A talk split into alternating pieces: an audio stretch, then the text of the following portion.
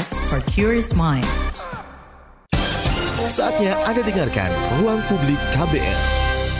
Halo selamat pagi, kembali lagi Anda mendengarkan Ruang Publik KBR bersama saya Rizal Wijaya dan kali ini dipersembahkan oleh Dinas Kependudukan dan Catatan Sipil Provinsi DKI Jakarta.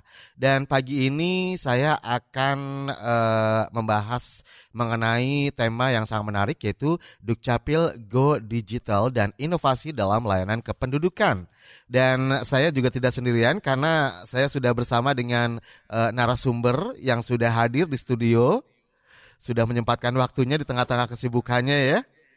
Ya, saya akan sapa terlebih dahulu yaitu Bapak Budi Awaludin selaku Kepala Dinas Kependudukan dan Pencatatan Sipil di Capil Provinsi DKI Jakarta. Selamat pagi Pak Budi. Selamat pagi. Mohon maaf loh, ini jadi ya. mengganggu kesibukannya ya Pak Budi pagi-pagi udah diganggu aja nih. Iya nggak masalah. okay. Dan uh, ini ngomongin soal uh, apa namanya tema kita yang menarik ya, yaitu Dukcapil, Go Digital dan inovasi dalam layanan kependudukan. Ini bicara tentang kependudukan khususnya wilayah DKI Jakarta ya Pak ya. Ini menjadi hal yang menarik Pasalnya DKI Jakarta seperti kita ketahui merupakan provinsi dengan penduduk terbanyak di Indonesia berdasarkan laporan kata data pada tahun 2021 lalu. Dan tentu hal ini menjadi tantangan tersendiri untuk uh, Dukcapil wilayah DKI Jakarta ya, untuk mengatasi padatnya penduduk DKI Jakarta dan juga menjawab kebutuhan di zaman sekarang yang serba digital akhirnya Dukcapil juga uh, menjawab dengan Dukcapil Go Digital. Ini adalah sebuah program yang dicanangkan oleh Dukcapil untuk meningkatkan efisiensi dan tentunya transparansi dalam layanan kependudukan yang tujuannya untuk mempermudah proses pengurusan administrasi kependudukan bagi masyarakat. Baik, dan dalam talkshow kita kali ini juga akan mengulas tentang inovasi yang diterapkan oleh Duk Capil Go Digital ya dan manfaat yang didapat oleh masyarakat apa saja sih kemudian cara akses yang ditawarkan itu seperti apa kita akan bahas lebih dalam lagi sekali lagi bersama dengan Bapak Budi Awaludin. Baik, selamat pagi Pak Budi. Pagi Mas Rijal. Terima kasih atas kehadirannya di studio jauh-jauh lah disempatkan ke studio KBR ya dan senang sekali rasanya kita bisa ngomongin soal uh, layanan untuk masyarakat di era digital ini ya. Mungkin pertama-tama perlu uh, diberitahukan terlebih dahulu nih tentang Dukcapil Go Digital. Sebenarnya apa yang melatar belakang ini Pak dengan adanya digital ini, Go Digital ini? Ya, penerapan Dukcapil Do, uh, Go Digital ini sebenarnya sudah cukup lama ya, apalagi pada saat pandemi. Hmm. Ya, pada pandemi ini sangat bermanfaat sekali bagi masyarakat. Di mana pada saat pandemi kemarin tuh 2019, 2020 dan 2021 ya. Itu tidak boleh eh, ada pembatasan untuk kita berinteraksi. Betul. Nah, jadi masyarakat kan tidak boleh datang ke loket, sedangkan layanan loket-loket kita di kelurahan itu per hari itu bisa sampai 50 layanan ya. Bahkan di tempat kelurahan-kelurahan yang padat penduduknya itu cukup banyak dan itu dibatasi. Dan bahkan kita um, ya waktu pada saat itu uh, layanan sempat pakai Dropbox. Jadi mereka taruh saja di situ. Nah, Alhamdulillah kita juga sudah punya layanan online pada saat itu. Kita punya Alpukat Betawi sebagai sarana uh, layanan online di masyarakat. Ya jadi masyarakat nggak perlu ya? datang, nggak perlu datang tuh okay. Mas Rijal. Jadi mereka cukup dengan layanan uh, online kita. Dan kita punya inovasi pada saat itu di tahun 2021. Jadi masyarakat juga tidak perlu datang uh, misalkan ya uh, untuk pengambilannya juga nggak perlu juga uh, di, uh, datang ke kelurahan. Jadi kita kerjasama kolaborasi dengan uh, salah satu um, aplikasi ya kita pakai GoSend hmm. ya kita kerjasama dengan Gojek ya untuk pengantaran dokumennya. Jadi masyarakat cukup mengklik mau diantar melalui GoSend atau datang gitu loh. Okay. Jadi mereka di misalkan dari kantor, dari rumah bisa langsung um, apa namanya dokumennya bisa dikirimkan langsung ke jadi kayak delivery order gitu ya iya jadi memang kita punya tujuan nih Mas Rijal tujuan Dukcapil itu adalah kita di Pemprov DKI Jakarta memberikan pelayanan yang menyenangkan dan membahagiakan bagi masyarakat Dan kita punya tagline sendiri untuk Dukcapil Provinsi DKI Jakarta. Apa tuh Pak? Jawara. Jawara. Nah, gini, Jawara, Jawara. Panjangan dari jagonya melayani warga. Oke, Jawara, jagonya, Jagonya melayani warga. warga. ya. Keren, keren, keren. Iya, gitu Jadi eh, menyenangkan dan membahagiakan warganya. membahagiakan masyarakat. Iya, itu tujuan tujuan utama kita. Nah, dari situlah kita mau melakukan banyak banyak inovasi, ya, banyak inovasi yang kita lakukan di dalam pelayanan ini. Nah, kita saat ini juga sudah kerjasama dengan 173 fasilitas kesehatan. Jadi pada saat eh, masyarakat eh, melahirkan di vaskes-vaskes yang sudah bekerjasama dan rumah sakit yang sudah bekerjasama dengan kita nih, Mas Rijal, mereka sudah langsung tuh mendapatkan paket eh, layanan dokumen. Pertama, ya mereka nggak perlu lagi datang ke dinas secara Dukcapil. otomatis ya, Pak, ya? Iya, mereka nggak perlu lagi datang ke dinas Dukcapil. Ya, jadi kita tanamkan aplikasi di eh, fasilitas-fasilitas kesehatan itu ya di rumah sakit, klinik, ya. Nah, jadi mereka langsung mendapatkan akte kelahirannya. Oke. KIA ya terus juga perubahan kartu keluarganya jadi tiga layanan langsung nah kita juga sudah kerjasama dengan 63 rumah ibadah ya 63 rumah ibadah non muslim ya dan saat ini kita udah siap nih 30 rumah ibadah yang mau kerjasama ya. Kerjasamanya apa? Di saat mereka melakukan pemberkatan di eh, apa namanya di rumah ibadah ya. Dan setelah itu biasanya kan mereka datang tuh bawa bawa apa namanya berkasnya ke setelah mereka pemberkatan mereka harus kemudian sekarang nggak perlu lagi. Nah di saat pemberkatan itu mereka juga sudah nanti mendapatkan KTP-nya ya yang langsung juga ikut menikah kan? Statusnya menikah. KTP 2-nya menikah. Ya dan mereka Surat juga mendapatkan akte pernikahannya. Surat gitu. kartu kakak juga ya Pak ya? kartu kakaknya juga berubah. Jadi ada enam, ada dua, dua KTP, satu akte dan kartu keluarga. Empat dokumen yang terintegrasi yang sudah bisa langsung.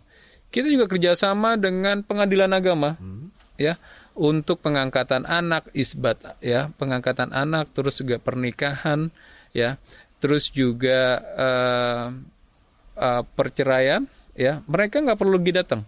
Jadi pas mereka melakukan di sana pengangkatan anak, mereka sudah mendapatkan eh, akte kelahirannya dan kartu kakaknya. Terus juga eh, kalau mereka perceraian, mereka juga sudah mendapatkan KTP-nya berubah dan kakaknya juga berubah. Oke. Gitu loh. Ini eh, memang apa ya? Kayaknya memang disesuaikan dengan zaman sekarang yang semuanya serba instan gitu ya, Pak ya. Dan semuanya terintegrasi ya itu ya, Hmm. Semua luar biasa. terintegrasi. Ya. Jadi masyarakat sudah tidak lagi eh, mesti datang ke kantor Dukcapil untuk mengurus semuanya. Iya. Semuanya secara automatically sudah sudah terintegrasi. Terintegrasi. Kita kita layanan Tinggal cetak kerjasama. saja gitu ya? Cetak saja. Dan satu inovasi kita nih yang saat ini mau diadopsi se Indonesia nih dan diawali oleh Dukcapil DKI Jakarta. Kita eh, kerjasama dengan imigrasi. Nah, imigrasi Jakarta Barat paspor. untuk jadi kalau WNA itu mereka kan eh, di selat mereka sudah mendapatkan kitas kartu izin tinggal sementara dari imigrasi, mereka sudah mendapatkan kartu izin tinggal tetap ya, maka mereka harus ke Dukcapil untuk mendapatkan SKTT, surat keterangan tempat tinggal. Nah, dan juga kalau mereka sudah mendapatkan kitab, mereka bisa mendapatkan KTP WNA. Ya, nah sekarang kita udah kerjasama, jadi mereka nggak perlu lagi datang ke Dukcapil. Jadi kerjasama namanya induksi, integrasi Dukcapil dan imigrasi.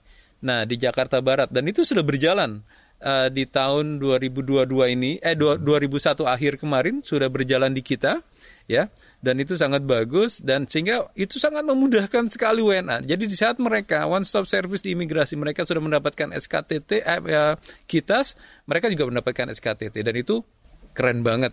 Dan ini kemarin dari eh, pihak Kanwil Kemenkumham mendukung dan itu yang akan Kumham DKI dan juga dari pihak Dirjen Imigrasi juga mendukung dan ini akan eh, apa namanya diterapkan untuk Jakarta dulu.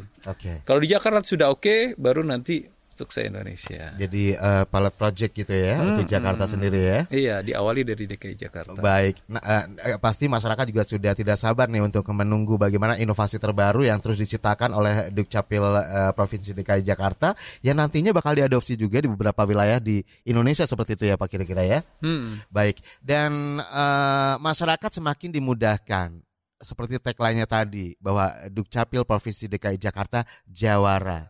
Jagonya ya, melayani, melayani warga. warga.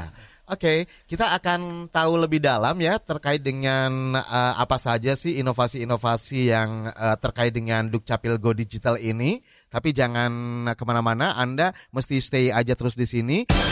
Masih Anda dengarkan Ruang Publik KBR. Commercial break commercial break. Sekarang kamu nggak bakal ketinggalan berita lagi. Lewat podcast, kamu bisa kembali menyimak apa yang sudah lewat serta obrolan seru di balik sebuah peristiwa. Gak perlu repot download aplikasi lagi. Ketik aja kbrprime.id di browser ponsel pintar kamu dan simak beragam podcast di KBR Prime. Mulai rangkuman berita hingga cerita. KBR Trending, Ruang Publik, Love Bus, Disco, Diskusi Psikologi, Parbada, Ngulas Film, Lika-Liku Mancanegara, Cek Fakta, dan masih banyak lagi. Jadi waktu pas saya mau bunuh diri itu halusinasi saya bilang mati aja buruan sampah katanya mau mati. Teman-teman juga ada pada tahu sih I'm gay. Tapi mereka fine-fine aja sih selama kita baik mereka welcome kok. KBR Prime menemani aktivitas harianmu yang padat dengan beragam informasi dan obrolan seru. Kapan saja dan di mana saja. Temukan juga podcast KBR Prime di aplikasi podcast lainnya. KBR Prime, cara asik mendengar berita. KBR Prime, podcast for curious mind. Masih Anda dengarkan Ruang Publik KBR. Anda masih bersama saya Rizal Wijaya di ruang publik KBR yang dipersembahkan oleh Dinas Kependudukan dan Catatan Sipil Provinsi DKI Jakarta dan kita juga masih membahas tema kita pagi hari ini, Dukcapil Go Digital dan Inovasi dalam Layanan Kependudukan. Dan uh, sudah terhubung dengan salah satu pendengar kami di Jakarta, ada Bapak Tri. Selamat pagi Pak Tri. Iya, selamat pagi. Oh, mas. Ibu Tri, maaf. Iya. Saya pikir Pak Tri. Ibu Tri, silakan Bu Tri. Monggo. Iya, selamat pagi Pak Budi. Selamat um, pagi, Bu. Iya Pak, ah, tadi saya minta maaf karena mendengarnya agak terlambat ya Pak ya. Tapi tadi saya belum, uh, saya ingin menanyakan ini untuk mengakses tadi berbagai layanan untuk uh, bikin dokumen-dokumen, uh, perubahan dokumen itu apakah ada aplikasi yang harus kita uh, install di handphone atau itu kita masuk ke website atau bagaimana Pak? Dan tadi juga saya sempat mendengar bahwa uh, itu nanti uh, dokumen yang sudah jadi itu akan dikirimkan secara uh, apa langsung dikirimkan kepada uh, yang uh, menerima tanpa harus datang ke kantor. Apakah uh, ini juga nanti uh, layanannya bisa kita akses lewat Gojek atau Grab gitu Pak? Uh, Iya. Itu yang mau saya tanyakan. Terima Baik. kasih Pak. Terima ya, kasih Putri yang ada di Jakarta langsung dijawab ya silakan. Ya Mas Rijal dan Putri. Jadi uh, layanan uh, online kita itu namanya Alpukat Betawi dan itu bisa diinstal di uh, App Store ataupun di Play Store ya. Itu ada Alpukat Betawi dan seluruh uh, pelayanan dokumen bisa di sana. Dan kalau misalkan nanti untuk dokumen misalkan KTP KIA ya, itu yang memang harus uh, diambil dan kalau masyarakat tidak sempat untuk mengambil di sana ada fitur di Alpukat Betawi itu ya uh, pelayanan gosen. Hmm. Nah, jadi bisa uh, diklik aja di sana dan uh, nanti dari pihak gosen yang akan mengantar. Oke. Okay. Jadi kita yang nantinya akan mengklik sendiri ya, memilih ya. ya. Memilih. Jadi ada dua alternatif, apakah Anda bisa mengambil langsung di kantor Dukcapil gitu ya, Pak ya? Atau Anda memilih fitur uh, yaitu pengiriman secara uh, instan. Betul. Seperti Begitu. itu ya Bu Fitri hmm. ya. Barangkali mungkin Mbak Fitri mau mencoba nih. Iya. Dan udah banyak yang ya apalagi pada saat pandemi kemarin ya. Betul. Itu cukup banyak yang menggunakan layanan Alpukat Betawi kita. Ya, sekali lagi Anda bisa unduh aplikasinya hmm. melalui uh, Play Store dan juga App Store di smartphone Anda namanya Alpukat Betawi ya. Alpukat Betawi. Nanti ke depan nih Mas Rijal ya. kita sedang kerjasama nih juga dengan Metaverse, hmm. dengan Rans ya Raffi Ahmad ya. Oh. Jadi kita akan pelayanan melalui Ini beda lagi nih. beda lagi tapi ke depan nih. Kita Oke. kita sedang menjajaki dan sudah daminya sudah ada, semuanya udah lengkap, tinggal kita launching aja nanti. Ini kayaknya terlalu inovatif ya kalau saya bilang ya.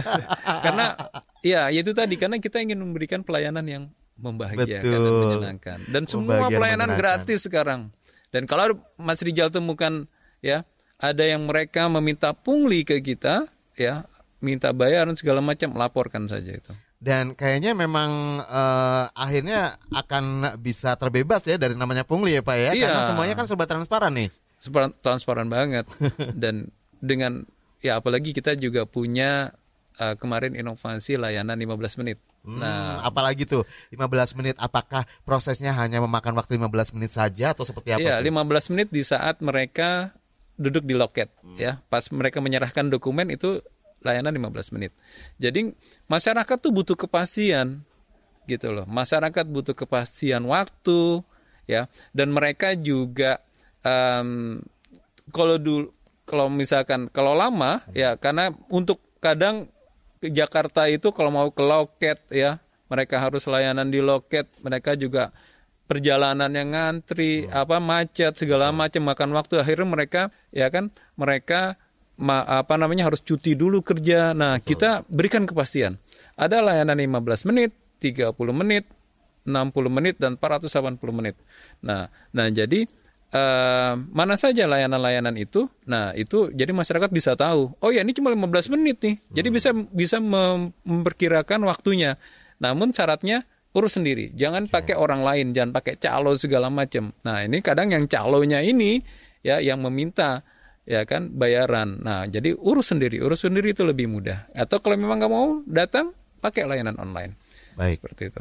Jadi buat anda ini juga dimudahkan ya, Eh, nggak ada lagi istilahnya kalau misalnya kita ke Dukcapil tuh, aduh males, ntar dioper sana, oper sini. Gitu kan Enggak, biasanya gitu ya pak ya. Kalau eh, orang masyarakat nih mau ngurus KTP misalnya, aduh males banget udah kebayang nih. Ya kan? Di Dukcapil bakal kayak gini kayak gini. Enggak, ternyata begitu datang dari datang sampai eh, semuanya beres itu 15 menit doang ya pak ya 15 prosesnya menit. ya. Iya, 15 menit. Layanan apa aja nih yang 15 menit nih? Nih saya bacakan Boleh, ya. boleh, boleh, boleh. Ya, pertama pencetakan biodata penduduk kurang 12 tahun, penerbitan kartu keluarga, penerbitan KTPL, penerbitan KIA, legalisir dokumen kependudukan yang belum TTE, penerbitan surat tanda bukti pendataan penduduk non permanen, penerbi- penerbitan akte kelahiran, ya kan, akte kematian, penerbitan surat keterangan lahir mati, penerbitan kutipan kembali kutipan hilang rusak, dan penerbitan surat keterangan tempat tinggal SKTT itu ya pencatatan peristiwa penting WNI dan orang asing di luar negeri. Nah, Ini termasuk yang itu 15 menit layanan 15 menit ya. Yang 30 menit apa saja? Nah, mungkin bisa ditampilin nih ya Oke. seharusnya nih. Baik, Pak. Nanti Kalau di- kalau untuk layanan-layanan ini dari eh, pilihan-pilihan yang tadi disebutkan ada 15 menit, 30 menit itu semuanya terpampang ya di eh, Oh, iya. informasinya ya di website ataupun di Iya, eh, itu jelas. aplikasi ya. Iya. Oke, Perlu nanti kita share ke teman-teman nih. baik. Di sini bisa ditampilkan. Ya. Gitu Boleh. lah. Ya, jadi buat Anda eh, nanti atau mungkin sekarang bisa sambil juga akses websitenya atau aplikasinya diunduh ya, Pak Iya. ya. Kalau websitenya sendiri di mana nih Pak? eh, Websitenya atau search aja Websitenya googling? kita ada Dukcapil eh, dukcapiljakarta.go.id. dukcapiljakarta.go.id.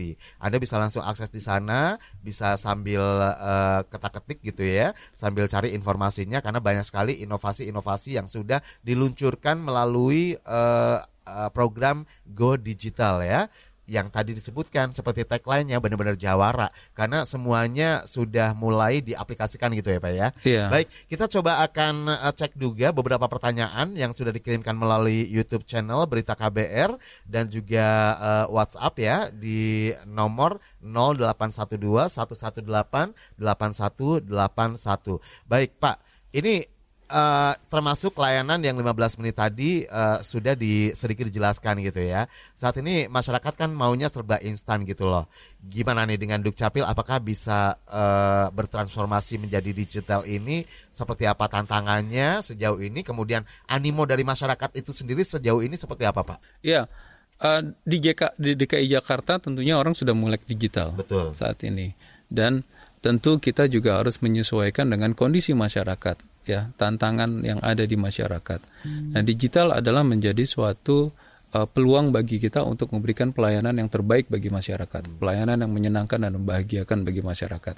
Nah jadi um, berbagai inovasi-inovasi yang kita lakukan ya tentu juga uh, berbasis digital karena hal inilah yang saat ini yang menjadi um, yang diinginkan masyarakat. Betul. Masyarakat ingin mudah, masyarakat ingin cepat, ya kan? Dan uh, masyarakat juga butuh kepastian. Nah, oleh karenanya kita lakukan ini, Pak. Tadi berbagai inovasi kita semuanya berbasis digital, hmm. termasuk metaverse juga okay. ke depannya itu. Yang ke depannya tadi disebutkan sama iya. Rans ya udah di spill iya, ya Pak ya. seperti itu. Nah, kita sedang kita kita kerjasamakan dan kita bahkan kita sudah buat daminya segala macam dengan teknologi blockchainnya. Hmm. Nah itu sudah um, tinggal kita launching saja nih okay. seperti itu. Nah oleh karenanya dengan kondisi itu, Mas Rijal, ya di tahun 2022 ini, ya kita banyak prestasi yang kita dapat. Hmm.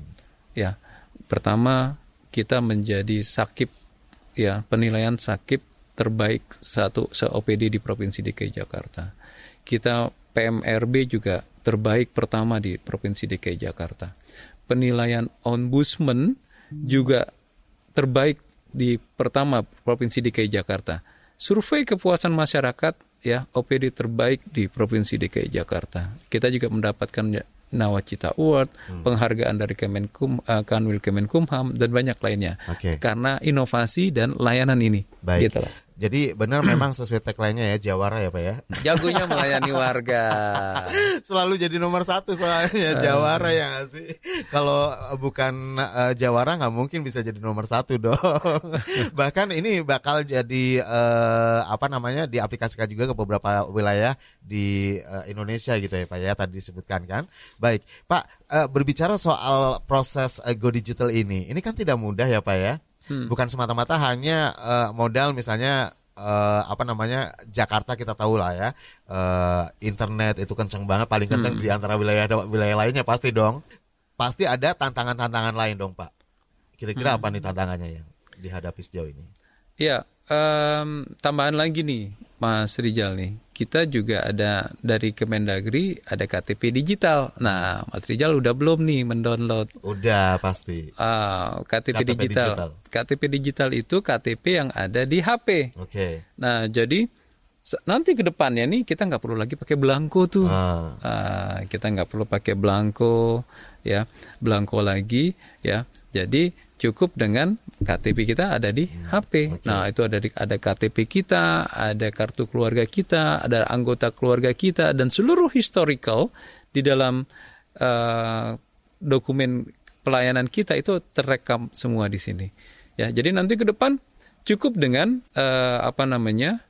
kita uh, dengan barcode ya kan misalkan mau ngambil data kita pakai barcode. Nah, barcode tinggal ditarik datanya. Nah, okay seperti itu. Tantangannya apa dengan kondisi ke depan saat ini? Tantangannya tentunya banyak ya. Tantangannya masyarakat perlu tersosialisasikan hmm, dengan baik ya. Tantangannya juga masyarakat DKI ini juga nggak semuanya ya melek juga digital masih ada lah beberapa nah itu yang perlu kita sasar juga ya seperti itu dan tentunya masyarakat juga perlu banyak tahu dan terinfokan berbagai macam layanan kita ya dan persyaratan-persyaratan yang sebenarnya juga sebenarnya kalau masyarakat sudah tahu dan itu akan lebih mudah. Nah, ini tantangan kita bagaimana dengan digitalisasi kita bisa menyampaikan seluruh produk dan uh, layanan kita itu bisa ter uh, diketahui masyarakat dengan mudah. Okay. Nah, seperti itu. Baik, jadi tadi uh, dijelaskan juga ya bahwa seperti adanya KTP yang apa namanya digital yang hmm. ada di handphone ini bakal menjadi seperti satu identitas one identity gitu ya Pak ya. Hmm. Jadi masyarakat itu benar-benar semakin dimudahkan. Masih Anda dengarkan Ruang Publik KBR. Yuk follow sosial media KBR Twitter at Berita KBR, Instagram at KBR.id, Youtube Berita KBR. Masih Anda dengarkan Ruang Publik KBR. Anda masih bersama saya Rizal Wijaya di ruang publik KBR dan saya juga masih uh, bersama dengan Bapak Budi Awaludin selaku Kepala Dinas Kependudukan dan Pencatatan Sipil di Capil Provinsi DKI Jakarta. Dan kita masih ngobrolin terkait dengan tema yang sangat menarik sekali. Ini penuh dengan inovasi ya uh, dari Dinas Kependudukan uh, dan Catatan Sipil Provinsi DKI Jakarta yaitu Dukcapil Go Digital dan inovasi dalam layanan kependudukan Nah, kalau berbicara dengan uh, fitur-fitur yang tadi disebutkan ya dari Dukcapil Go Digital melalui apa namanya aplikasi Alpukat Betawi yang bisa Anda unduh melalui App Store maupun Play Store ya. Uh, ini fitur-fiturnya sudah mencakup semua pengurusan data-data kependudukan seperti itu ya Pak ya. Betul. Dan uh, tapi apakah uh, ini cukup dirasa cukup gitu loh layanan-layanan yang sudah sedemikian rupa dari inovasi-inovasi yang sudah di diciptakan oleh Dukcapil DKI Jakarta, apakah masih ada layanan lain yang mungkin memang ini diperuntukkan bagi warga sepenuhnya supaya warga bahagia, sejahtera seperti tujuan tadi Jawara gitu ya Pak ya? Iya. Oke, bahkan uh, pernah juga uh, saya pernah beberapa kali lewat gitu ya Pak ya, ada aktivitas di kantor Dukcapil Provinsi DKI Jakarta padahal udah malam hari itu masih pada kerja Pak. Oh iya, kita punya layanan Mas Rijal namanya layanan Rabu petang. Layanan Rabu petang setiap minggu kedua dan minggu keempat. Setiap Rabu kita di seluruh loket kita di kelurahan, di kecamatan, di sudin, di tingkat kota dan dinas seluruhnya membuka layanan sampai pukul setengah delapan malam. Oh my god, berarti ini di luar jam kantor? Di luar jam kantor. Normal pada iya. normalnya gitu ya Betul, pak ya? Karena apa? Tidak semua orang bisa melakukan uh, hmm. apa namanya datang ke kantor Dukcapil pada jam kerja. Oke. Okay. Karena mereka harus kerja. Nah, untuk memfasilitasi mereka yang nggak bisa kerja, eh, yang datang pada jam kerja, kita membuka setiap hari Rabu, Minggu kedua dan keempat. Hmm. Ya, kita sudah mulai ini di pertengahan di 2021 dan animonya ya eh, eh 2022 maksud saya dan animonya luar biasa ya. Pertama kita buka itu udah 2000 pelayanan sedekai dan sekarang sudah sampai hampir 5.000 sampai 8.000 pelayanan di tiap Rabu petang itu. Okay. Tapi kalau untuk bulan puasa kita liburkan dulu. Baik, itu pegawainya berarti loyalitas tanpa batas ya pak? Ya? Iya, kita kan punya komitmen. Okay. Ya, kita kita punya komitmen. Komitmennya itu tadi hmm. tujuan komitmen terhadap tujuan kita. Ya, kita komitmen dari awal hingga akhir nih. Pokoknya Baik. semangat terus untuk teman-teman. Tapi kita juga tidak lupa memberikan mereka juga uh, apa namanya ya nasi box ya, hmm. ya dan kita anggarkan itu ya agar mereka juga terfasilitasi Baik. gitu. Ini menarik ya Pak ya karena hmm. uh, saya rasa baru di DKI kali ya ada layanan sampai malam hari seperti ini ya. Makanya ya. layanan apa saja sih Pak? Karena mungkin kan memang dikondis, eh, disesuaikan dengan kondisi masyarakat di ibu kota hmm. yang tidak semuanya bisa uh, waktunya uh, di siang hari seperti itu Betul. ya Pak ya. Nah, ini layanan apa saja yang di Kita diberikan? juga Mas Rijal kita juga punya uh, kegiatan namanya program Kamsa, Kampung Sadar Adminduk. Hmm. Nah, Kampung Sadar Adminduk ini kita lakukan ya dalam rangka mendekatkan diri ke masyarakat. Itu kita rutin tuh, Mas Rijal. Hmm. Seminggu itu kalau nggak bulan puasa ya, mereka seminggu bisa satu kali mereka ngepost ya di RW. Mereka teman-teman nih datang bawa mobil pelayanan ya, terus bawa perangkat. Kita ke RW kerjasama sama RW. Oh, jemput bola gitu Jemput Pak? bola, layanan jemput bola. Ya namanya kita namakan Kamsa, Kampung hmm. Sadar Minduk. Nah, jadi kita datang ke RW, ya toh kita kulunun, kita datang kita membuka pelayanan. Nah, pelayanan tersebut kita sampaikan ke RW, ya. Jadi bagi masyarakat yang ingin mau melakukan pelayanan, ya dukcapil dan mungkin males datang ke kelurahan, hmm. tapi kita biasanya melihat data, kita punya data. Hmm mana RW-RW yang cakupannya belum 100%, KTP-nya belum 100%, akte kelahirannya belum 100%, ya, kartu keluarganya, ya, dan juga akte kelahiran. Nah, kita datang. Okay. Gitu loh. Nah, di situ untuk untuk memberikan masyarakat juga. Kadang kan ibu-ibu nih hmm. ya, mereka pada waktu pertama kali foto belum berhijab. Nah, sekarang Berubah tuh. berubah. Pak, saya mau ganti foto, ya kan? Mau yang hijab, ya silakan. Nah, itu kita kita Oh, kita oke. fasilitasi juga. Atau juga ada ibu-ibu atau orang tua yang mau umroh nih, Hmm. belum punya akta kelahiran, kita fasilitasi juga.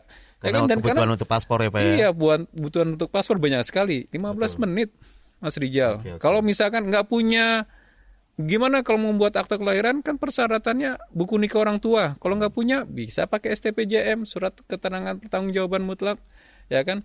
Kalau nggak punya surat lahir, ya kan, bisa juga nanti pakai surat pernyataan. Jadi gampang, 15 menit. Selesai. Jadi, jadi banyak sekali alternatif pilihan yang ditawarkan kepada masyarakat gitu ya Pak Betul. ya. Selain Go Digital ternyata juga masih ada sistem yang Layanan jemput bola. layanan jemput bola Dan bersentuhan langsung dengan masyarakat seperti itu ya Pak ya. Betul. Layanan jemput bola lainnya kita juga uh, melakukan layanan jemput bola ke sekolah-sekolah. Nah, kita kerjasama tuh dengan PMI Palang Merah Indonesia. Kita karena para pelajar ini yang sudah umurnya 17 tahun dan mau menuju 17 tahun kan harus rekam KTP. Betul. Nah, sedangkan mereka kalau pada hari kerja sekolah, bagaimana? Kita ke jemput bola ke sekolah-sekolah. Kita layangan jemput bola kerjasama dengan PMI. PMI melakukan verifikasi golongan darah karena kan golongan darah ada ada di kita elemennya. Nah, dia ngecek golongan darah sambil sosialisasi kesehatan. Kita yang melakukan perekaman. Oke. Gitu. Jadi dapat semuanya Pak Jadi ya. semuanya dapat itulah Oke, makanya oke. kemarin 2002 2022 awal kita menjadi terbaik di Dinas Dukcapil se-Indonesia. Baik, kita dapat dua tuh sab penghargaan. Oke. Gitu. Baik. Ya, kita tahan dulu karena ada pertanyaan juga melalui eh, YouTube ada Fitri Anggreni. Pak, saya mau tanya apakah kalau kelahiran bukan Jakarta, tapi sekarang tinggal di Jakarta bisa membuat akta kelahiran di Dukcapil Jakarta, Pak? Ya, jadi kalau misalkan eh, pembuatan akta kelahiran itu sesuai dengan domisili. Anda lahir di misalkan di Medan atau di luar DKI Jakarta, tetapi Anda sekarang udah di Jakarta, maka yang membuatkan adalah eh, DKI Jakarta, tempat di mana domisili kita. Seperti Oke. itu. Jadi bisa di Jakarta. Dan cara pembuatannya bisa datang langsung ke kantor Dukcapil Dia bisa Provinsi langsung DKI atau Jakarta melalui Alpukat Betawi. Alpukat Betawi jangan lupa ya lagi-lagi Alpukat Betawi harus download sekarang juga. Oke, kemudian ada Cornelia Wendy melalui YouTube juga layanan digital yang sudah disediakan ini seperti apa kendalanya Pak?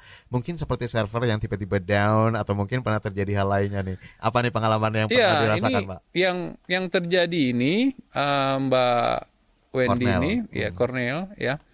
Kita kan eh, saat ini sistem kita itu Dukcapil ini sudah siap terpusat, sistem informasi administrasi kependudukan yang terpusat, ya, dengan Kementerian Dalam Negeri. Jadi semua pelayanan sudah masuk ke servernya Kemendagri, ya. Nah, jadi dalam kondisi seperti ini, kita sangat ketergantungan juga sama sistemnya Kemendagri. Di saat di sana down, ya, karena melayani se-Indonesia, ya, maka down juga kita. Terdampak itu, ya otomatis Itu ya. sering kali tuh kita terjadi seperti itu, sehingga agak kita nanti sampaikan, Pak, sistem lagi lagi down karena di Kemendagrinya juga sedang ada perbaikan atau sedang memang trafiknya agak padat gitu. Nah, kendalanya di sini. Jadi kita sampaikan ke masyarakat, layanan 15 menit hanya bisa dilakukan dengan dua syarat. Pak Rijal. Pertama, syaratnya lengkap.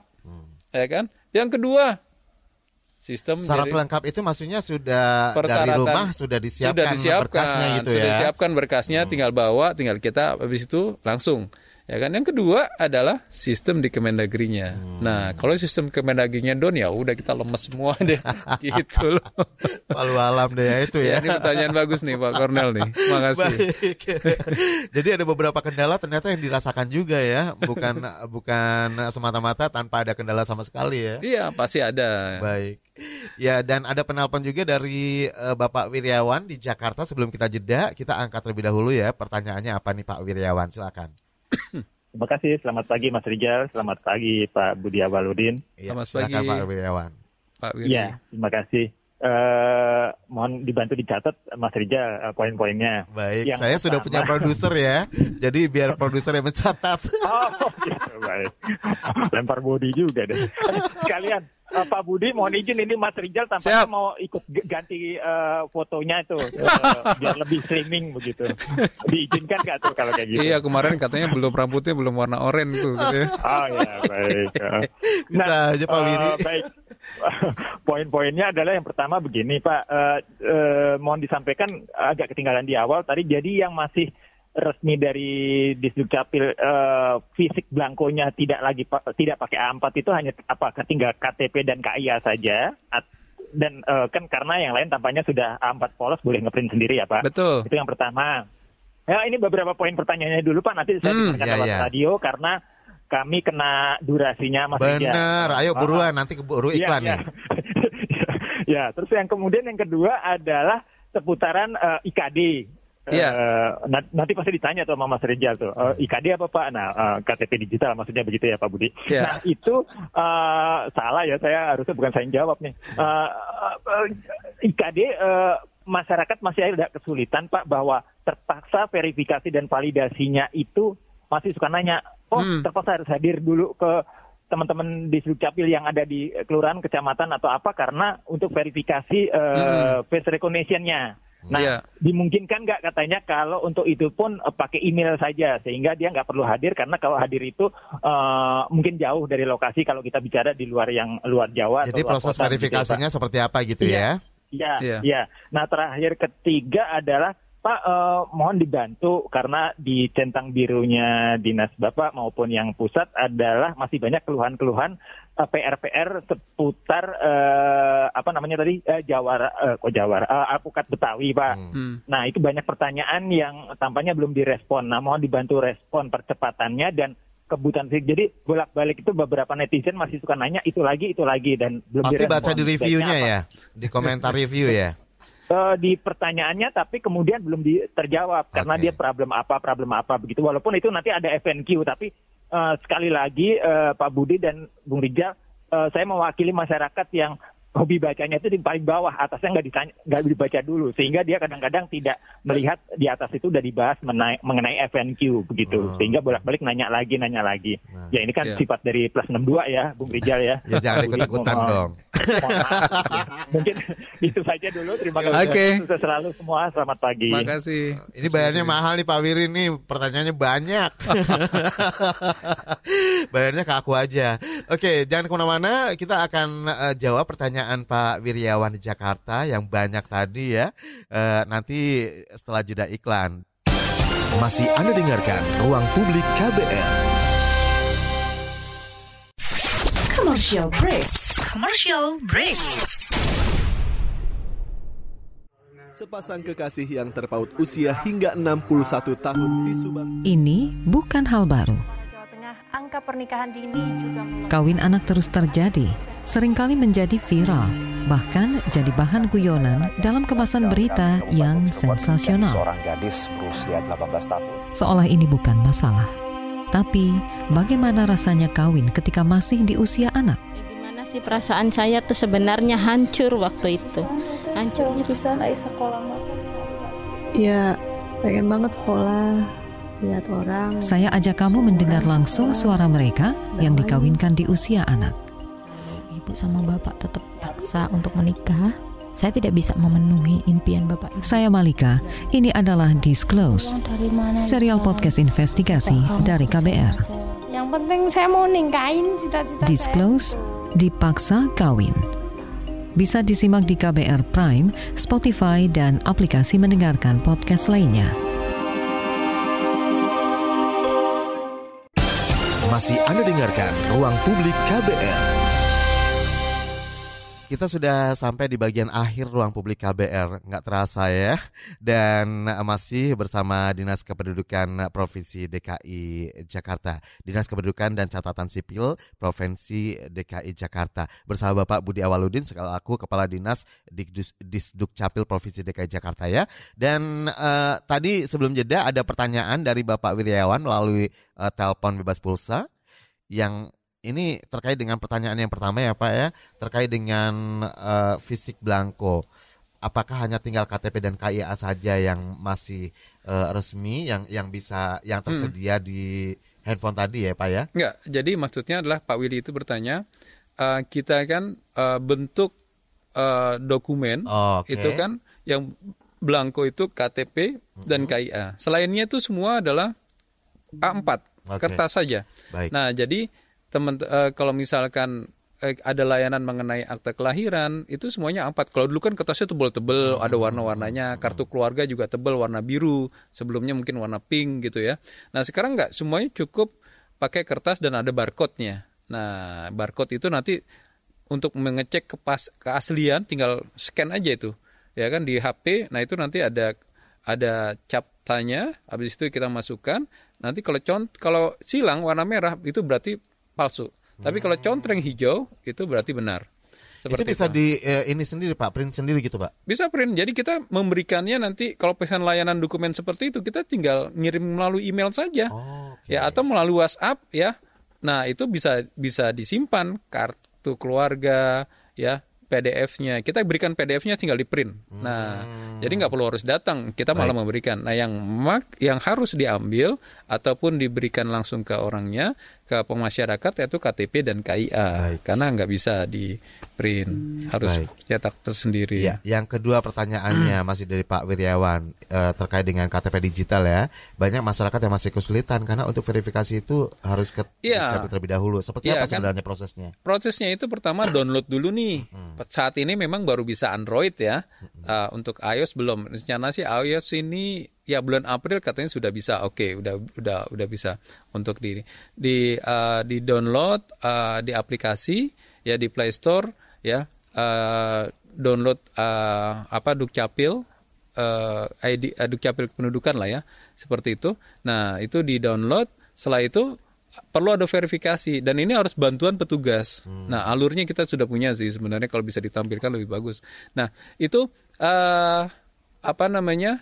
eh eh, harus diverifikasi kan itu harus pakai eh, verifikasi foto ya.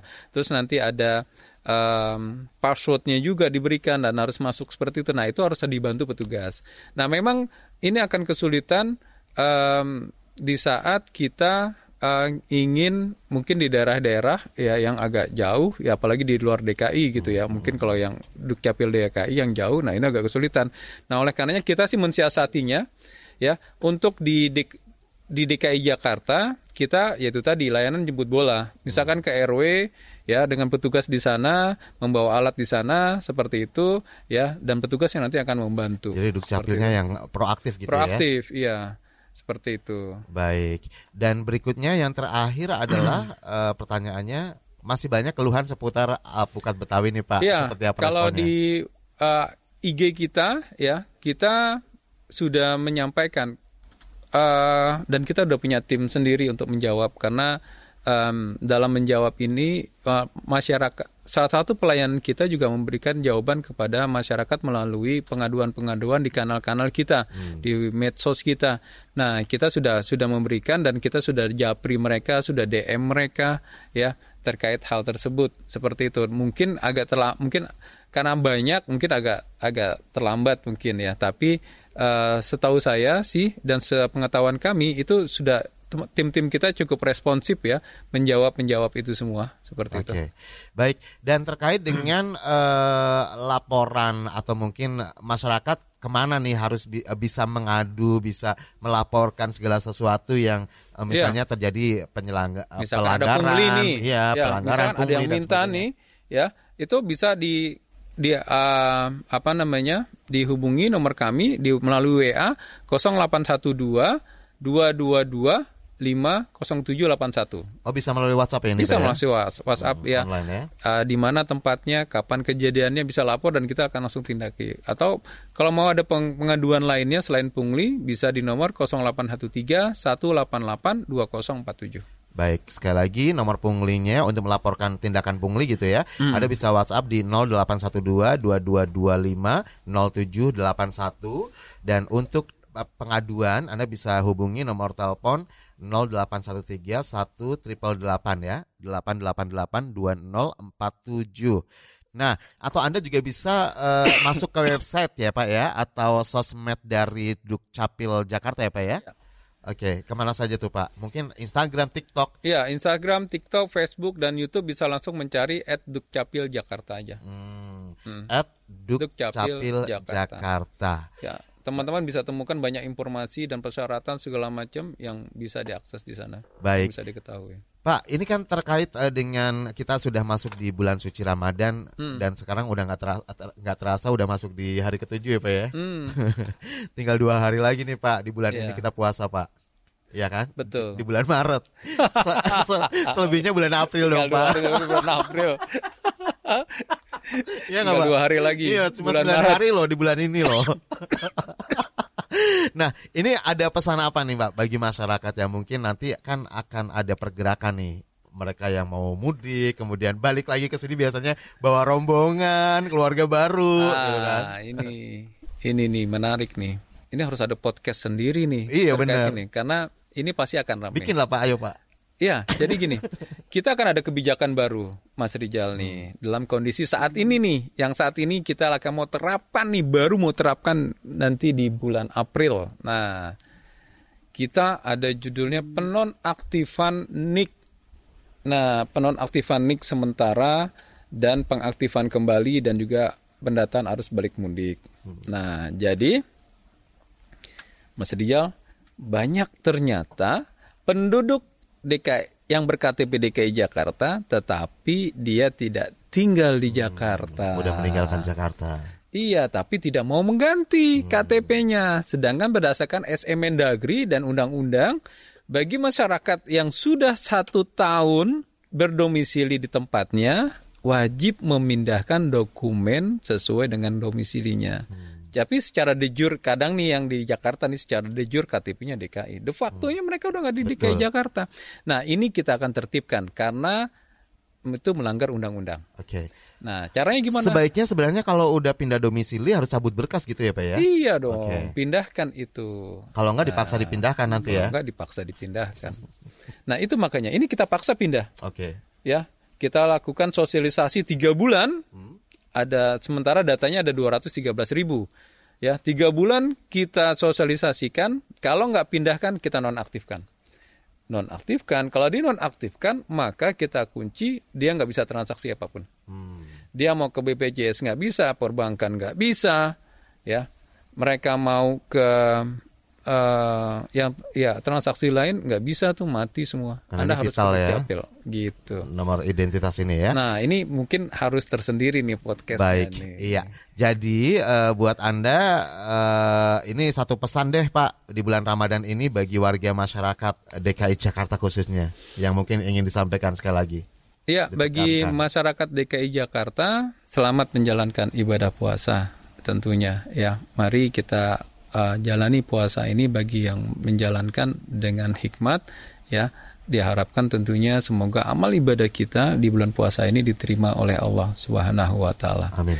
Dan Dukcapil akan selalu ada mendampingi Anda karena memang Dukcapil hadir di saat masyarakat membuka mata hingga menutup mata kita wow. hadir.